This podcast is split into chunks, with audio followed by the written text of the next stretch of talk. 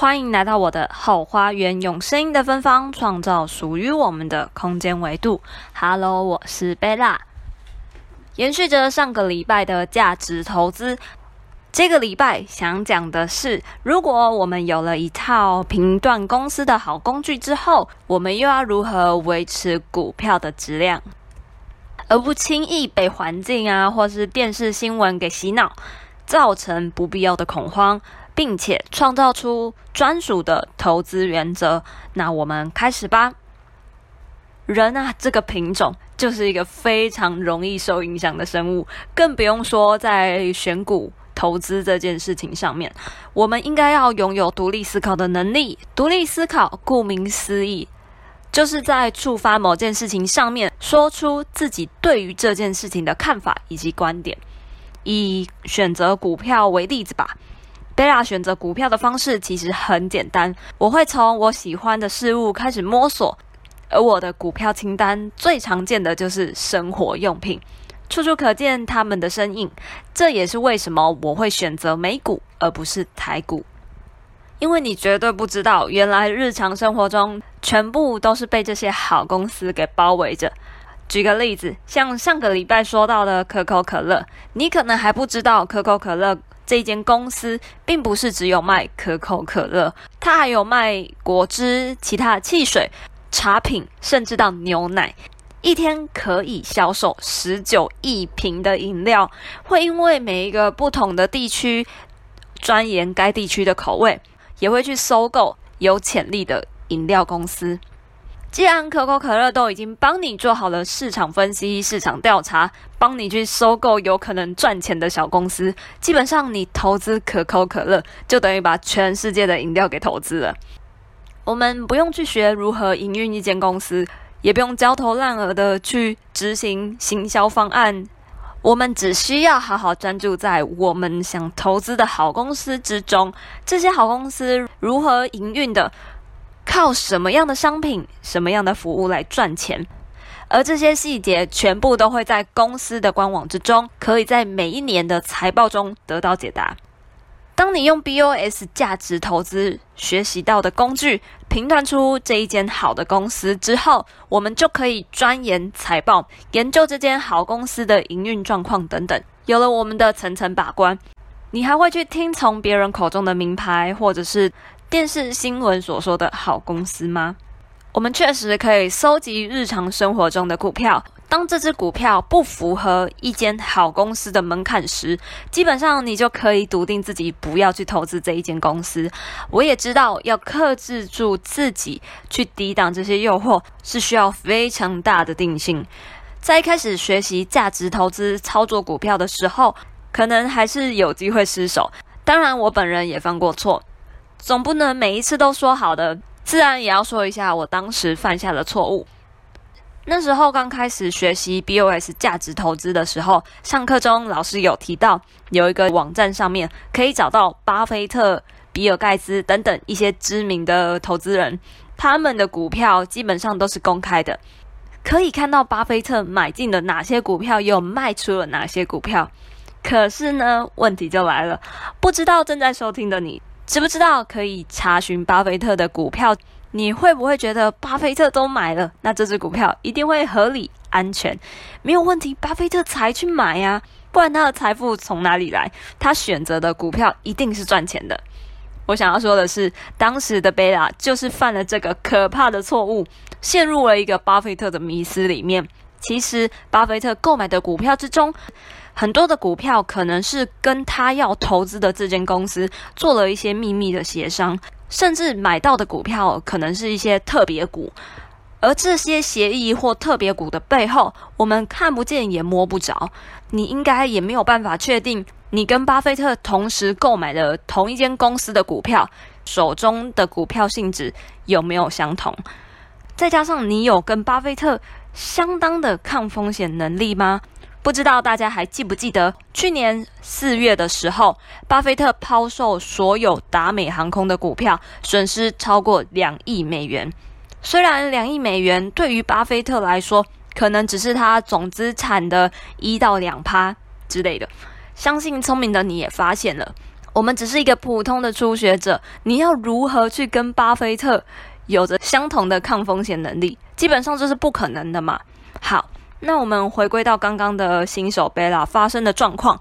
这显然是一个被动式的迷信，以为巴菲特手中持有的股票就是一间好的公司。当然，就连我们的股神巴菲特都会有失手的时候，那我们是不是更应该要去了解？每一间公司的本质，而公司有好有坏，我们独立思考的能力就显得相当的重要。好啦，既然事情已经做了，股票也给他买了下去，面对失误是非常需要勇气的。在巴菲特抛售达美航空股票的时候，知道一定会有非常多人给他抨击议论。但他还是坚持把股票抛售了，因为这样才是对波克夏最好的决策。所以啦，连巴菲特都有面对失误的勇气，那我们又何必怨天尤人，哀怨自己的股票赔钱呢？与其埋怨，我们可以适时的省略市场上给予我们的杂讯，不需要去刻意的听信投资人给予我们的建议，只需要做好自己应该要做的事情。透过 BOS 学到的分析好公司的能力，再深入的去调查好公司的财报，知道公司的整体营运状况，当在合理的价格，就可以买进你研究的这间好公司，不论股票的涨或跌，都不会影响你。